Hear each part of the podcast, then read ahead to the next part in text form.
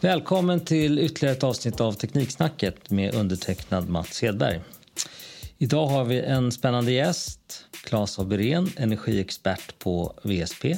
Vem är du? För det första, stort tack för att vi fick komma hit. Jätteintressant att diskutera det här området som jag verkligen brinner för. Lite kort om mig. Jag är född i Sundsvall, uppväxt utanför Västerås i ett brukssamhälle. Eh, innan jag kom till VSB så har jag en bakgrund på KTH, Handels och sen så var jag iväg till USA, det förlovade landet i väst och höll på på Handelskammaren. Men eh, jag har alltid brunnit för energifrågor så att eh, för fem år sedan började jag på VSB och har sedan dess arbetat just med elmarknadsfrågor, elektrifiering, biogas och så vidare. Och det är det jag brinner för. Då ska vi prata lite grann om omställningen, den stora omställningen som, går, som, som det kommer innebära att gå mot ett mer miljöanpassat samhälle. Ehm, en av de eh, nyckelbitarna där det blir produktion av el och den ska komma från förnybara energikällor vilket då ställer eh, mycket stora krav på el, elnätet. Eh, inte minst när det gäller toppar i konsumtion och när själva produktionen ligger och dessutom möjligheten att lagra el. Eh, vad ser du som de största utmaningarna? Jag tycker det här är oerhört intressant för vi befinner oss just nu i en nyindustrialisering av Sverige driven av en elektrifiering, en digitalisering och en grön omställning där miljömålen har varit i fokus. Men precis som du säger så är det just nu en markant ökning av elbehovet och där sol, vind och vatten kommer stå för en allt större del av elproduktionen. Och jag anser väl att eh, när vi tillsammans på VSB tittar på det här så den största utmaningen är just nu kapacitets och effektbristerna som uppstår i vårt elnät. Vi har ju idag på alla nivåer, både på transmissionsnätet eller stamnätet som det också kallas, regionnäten och ända ner på lokalnäten de här kapacitetsbegränsningarna som är den absolut största utmaningen. En annan utmaning är tillståndsprocesserna och de långa ledtiderna som där finns. Det kan ju idag ta 5, 10, 15, kanske till och med ännu längre tid från att man börjar processen tills att tillstånden finns på plats. Och det är alldeles för lång tid. Vilket mina kollegor arbetar dagligen med att försöka lösa. Men det säger sig självt att om man börjar planera någonting i början av 2000-talet och nu börjar närma sig slutet så är det alldeles för lång tid. Och vad får det för konsekvenser? Det får en konsekvens att många av dem, till exempel industrier, investerare men också du och jag som kanske behöver koppla in produktion eller så vidare behöver vänta på det. Det här riskerar att eh, fördröja den gröna omställningen. Och det här är någonting jag tror vi alla kan arbeta aktivt till. Och vad gör man med det? Jo, som vi ser det att en orsak till detta och en till utmaningen det är att det kan finnas otydligheter. Det kan finnas en lägre kunskapsnivå om vad som ingår i processerna. Men också det här att det kommer nya regelverk under den här processen. Och det här sammantaget kan man väl säga att det ihop med de målkonflikter som finns. För alla vill ju inte samma sak och det finns till exempel motstående intressen när det gäller natur och kulturvärden. Men också till exempel vad som ska göras av vissa planlagda områden gör ju att det blir långa processer och det ska det vara till viss del. Alla ska bli hörda, men det är de här ledtiderna och när det tar för lång tid som är lite dumt och riskerar att äventyra den här gröna omställningen. Och vi kan väl bara, om jag ska egentligen bara sammanfatta en sak där, det är väl att jag tror att det behövs en övergripande strategi på det här någon som, eller några som tar ansvar för just hur ska elförsörjningen se ut? Om det handlar om effektkommission eller elförsörjningskommission eller liknande. Så är det väl det, en övergripande plan helt enkelt. Vi fick i morse, för den som tittade på nyheterna, eh, beskedet att i Robertsfors som ligger lite norrut i Sverige så fick man tacka nej till en utländsk företagsetablering på grund av elbrist och därmed tappade man 2000 nya jobb. Eh, det kanske man kan säga är en illustration av vad, vad liksom utmaningarna som svensk ekonomi står inför. Inte minst när vi ska etablera produktion av grönt stål. Vi ska börja tillverka batterier storskaligt i norra, norra Sverige. Eh, klarar vi av den här omställningen så vi inte går miste om de här ekonomiska möjligheterna? Jag tycker det är väldigt intressant att du nämner just eh, Robert Fors. Och jag kan väl säga så här att eh, vi går ju idag egentligen från ett läge där vi har en elanvändning på ja, runt 140 terawattimmar eh, till en morgondag som är allt från 200 terawatt till ja, vissa menar ju upp till 300-310 terawattimmar. Det är en enorm utmaning för att försörja det här. Och det är ju görbart. Det finns möjligheter. Men jag tycker att eh, du sätter egentligen huvudet på spiken där. Tidsaspekten. De här vill investera nu. De nya industrierna vill komma nu. Vi har varje vecka förfrågningar från internationella aktörer, investerare, företag som vill investera i Sverige. Som vill hitta de här äh, sajterna som de kallar. Och där vi då berättar för dem att ja, ni måste nog vänta 5, 10, 15 år för att det ska finnas på plats. Det här gör ju att innan vi har det här på plats, innan elnäten är på plats, innan marknaderna eller marknadsmekanismerna är på plats eller nya tekniken är på plats så kommer vi tyvärr se såna här att man får, kommer att göra avvägningar. Vad ska man använda den befintliga effekt och kapaciteten till? Ska man satsa på befintliga industrier? Eller är det mer jobbtillfällen som kanske då är det här Robert Fors-exemplet? Eller ska vi fortsätta exportera el? Här uppmanar väl jag och flera bedömare enligt mig att titta på i varje kommun där ute. Vad vill man använda sin effekt till? Och göra det arbetet innan de här investeringarna kommer. Så man är redo. För de kommer och de vill ha investeringarna på plats och produktionen på plats ja, om tre, fyra år. Och de verkar redan ha kommit Exakt. i praktiken. Ja, i praktiken är de här och de ser vi varje vecka. Vi, ska ju, vi står ju liksom i en situation där vi, vi eh, ska bland annat eh, ta bort en del energikällor. Jag tänker på kärnkraft. Eh, och först kan man bara fråga sig, klarar vi av att ta bort kärnkraften och kompensera till exempel med vind och solkraft? Gör vi det? Kärnkraften har ju varit en förutsättning för Sveriges fossilfria elproduktion. Eh, den har levererat systemtjänster. Den står för en tredjedel av vår elproduktion. Den ger ju också i de här systemtjänsterna en svängmassa som skapar stabilitet i elnätet och levererar el året runt. Eh, det finns möjligheter att ersätta kärnkraften på sikt. Och det vi ser på VSB är att det är en grundförutsättning när man tittar på kärnkraftens vara eller icke vara. Det är att man tittar på scenarierna där. Om vi då har ett scenario med kärnkraft, vad innebär det? Och framförallt om vi inte har det. Hur behöver vi och hur ska vi gå tillväga för att ersätta inte bara elproduktionen utan också systemtjänsterna och vilken tid kommer det ta? Vi kan som konsulter absolut hjälpa till med båda delarna men det kommer krävas mer eller mindre beroende på vilket scenario man mer använder. Hur viktigt blir det här att, att få till stånd storskaliga energilager för att klara den här omställningen?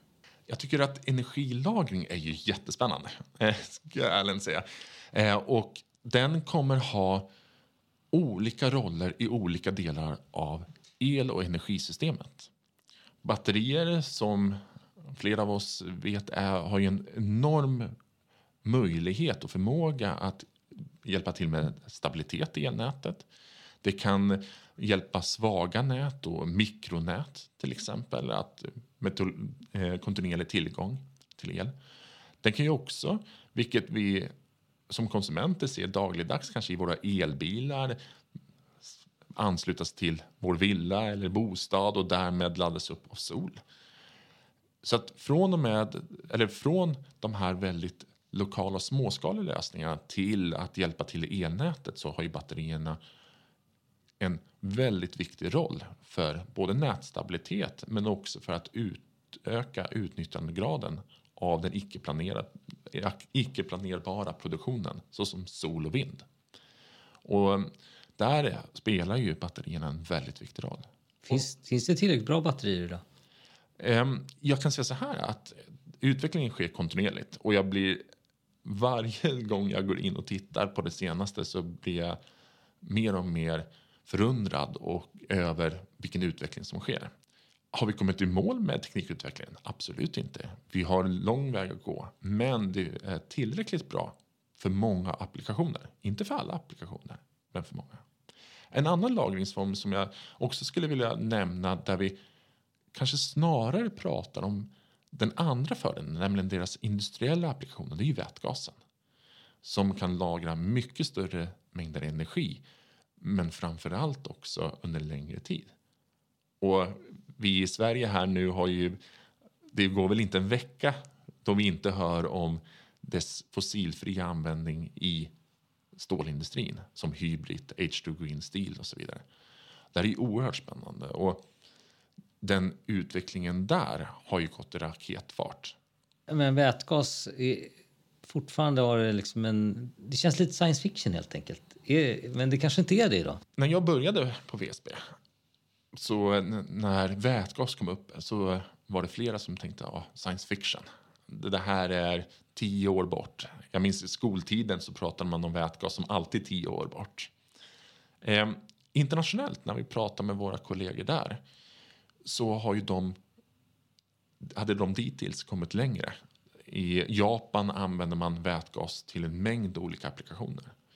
Och jag tror att kan man få de här klustren, kan man få användningen om det är fossilfri stålproduktion där den lämpar sig mycket väl att använda och sen koppla andra delar till det. Då är det en helt fantastisk energilösning. Och just nu så mitt team håller koll på ett 50-tal projekt i Norden där man nu planerar vätgasproduktion. Och det är upp till nästan 100 terawattimmar. Alla kommer inte realiseras, men det är en vätgashysteri nästan. Eller vätgasplaner eh, som är på en helt annan nivå än bara för 4-5 år sedan. Så man har kommit långt. Du har koll på massor med projekt. Håller du koll på om det finns någon samordning mellan, eh, våra, eh, mellan oss i Sverige och våra grannländer? Sverige är ju del av den nordiska elmarknaden som är en del av den europeiska elmarknaden. Vilket vi inte minst har blivit varse om nu under sommaren. Jag tänker framför allt på de i södra Sverige som har haft elpriser som har varit väldigt liknande de europeiska elpriserna som vi inte är vana vid historiskt att ha här i Sverige. Och det är ju en ökad sammankoppling som har skett genom årtiondena. Och här kan jag väl säga så att samma utmaningar som vi har här i Sverige har ju också våra grannländer. Man har en produktion i norr, till exempel i Norge och Sverige och en användning i söder. Så att samma skillnader där i kapacitet och effektsituationen har ju de som oss.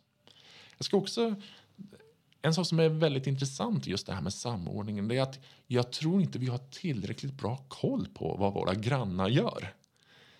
Jag vet inte varför detta är, men till exempel att de har ju samma fossilfria stålplaner som vi har. De vill också investera i datacenter, i grön omställning som vi brinner för. Tittar man på eh, de projektioner och prognoser som finns så pekar man på att från dagens kanske 400 terawatt gå upp till nästan 700 terawatt i elanvändning för att elektrifiera fordonsflottan och så vidare. Och där tycker jag vi har ett ansvar i Sverige att prata ännu mer med våra nordiska kollegor.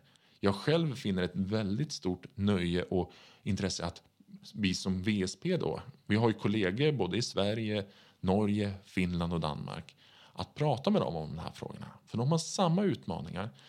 Och framför allt, vad händer den där kalla vinterdagen när de också har ett elbehov? Vad ska de göra? Vad ska vi göra? Jag tycker att eh, vi har kommit en lång väg. För vi har en lång tradition av samordning. Men vi kan göra mycket mer. Och vi kan absolut hjälpas åt. För vi har samma utmaningar också. När man lyssnar på dig, på dig så, så inser man att det är ett stort pussel som ska läggas och eh, det är många saker som ska liksom mappa in i varandra. Vi har inte pratat om själva elkabeln. Vi, det finns experter som säger att vi kommer behöva dra om upp mot 200 000 mil elkabel. Exakta siffran är ju såklart en uppskattning. Men, men eh, är vi förberedda för det här? För vi ska ju, vi ska ju också hantera en situation där vi har dopat södra Sverige med billig el och vi nu behöver elen, behöver elen upp till eh, norra Sverige och hela situationen. Klarar vi av att liksom dra upp och lägga om massa kabel? Jag tror inte ens vi har förstått hur stort det här är. Som du är inne på. Alltså, det finns inte en vecka eller månad när inte våra kunder eller man hör i Teknikdygnet eller liknande om nu är elnätsbolag 1 eller elnätsbolag 2 ute och gör den största investeringen någonsin. Det duggar ju tätt med sådana stora investeringsplaner. Bara Svenska kraftnäts nord-syd som ska ta bort det här getingmidjan som du är inne på mellan norra Sverige och södra Sverige är ju 75 miljarder.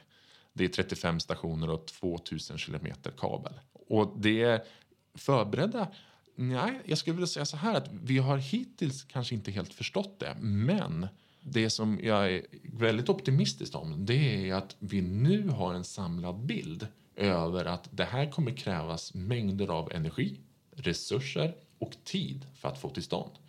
Och det har ju vi sett i våra scenarier och i flera andra scenarier att som det ser ut just nu, precis som du säger, så kommer det behövas egentligen en helt ny industrialisering e- även av energisystemet. Vi bara det här att reinvestera i befintligt nät en utmaning. Nu att göra nyinvesteringarna är en ännu större utmaning. Man blir varse om problematiken när man inser att eh, eh, det går inte att ladda bilar på vissa ställen. Det går inte att få upp laddboxar. Eh, jag vet till exempel att i Åre innan pandemin och norrmännen eh, invaderar byn med sina Teslor så havererar bostadsrättsföreningar för de kan inte ladda bilarna. De kommer inte hem knappt. Eh, och det, är liksom en, det, det, blir lätt, eh, när man pratar om det här så abstrakt men i takt med att omställningen kommer så skapar det massa vardagliga problem. Och det där är ju, eh, jag tycker det, det bästa exemplet som vi som konsumenter ser. Det kan vara sådana här landsortsnät som man skulle kunna kalla det. Att där har man inte varit van vid några nya anslutningar de senaste 20-30 åren.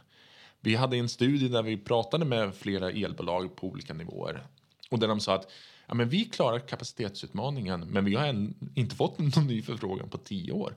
När det då kommer Teslor, när det kommer då laddboxar, en helt ny elektrifiering också av vår livsstil det här sätter ju på alla nivåer, precis som du är inne på. I lokalnäten där du och jag och alla laddar våra bilar. En enorm utmaning för vissa att få fram tillräckligt med effekt och kapacitet. Men också på överliggande nät när man ska ha med en ny industri eller vad det nu kan handla om.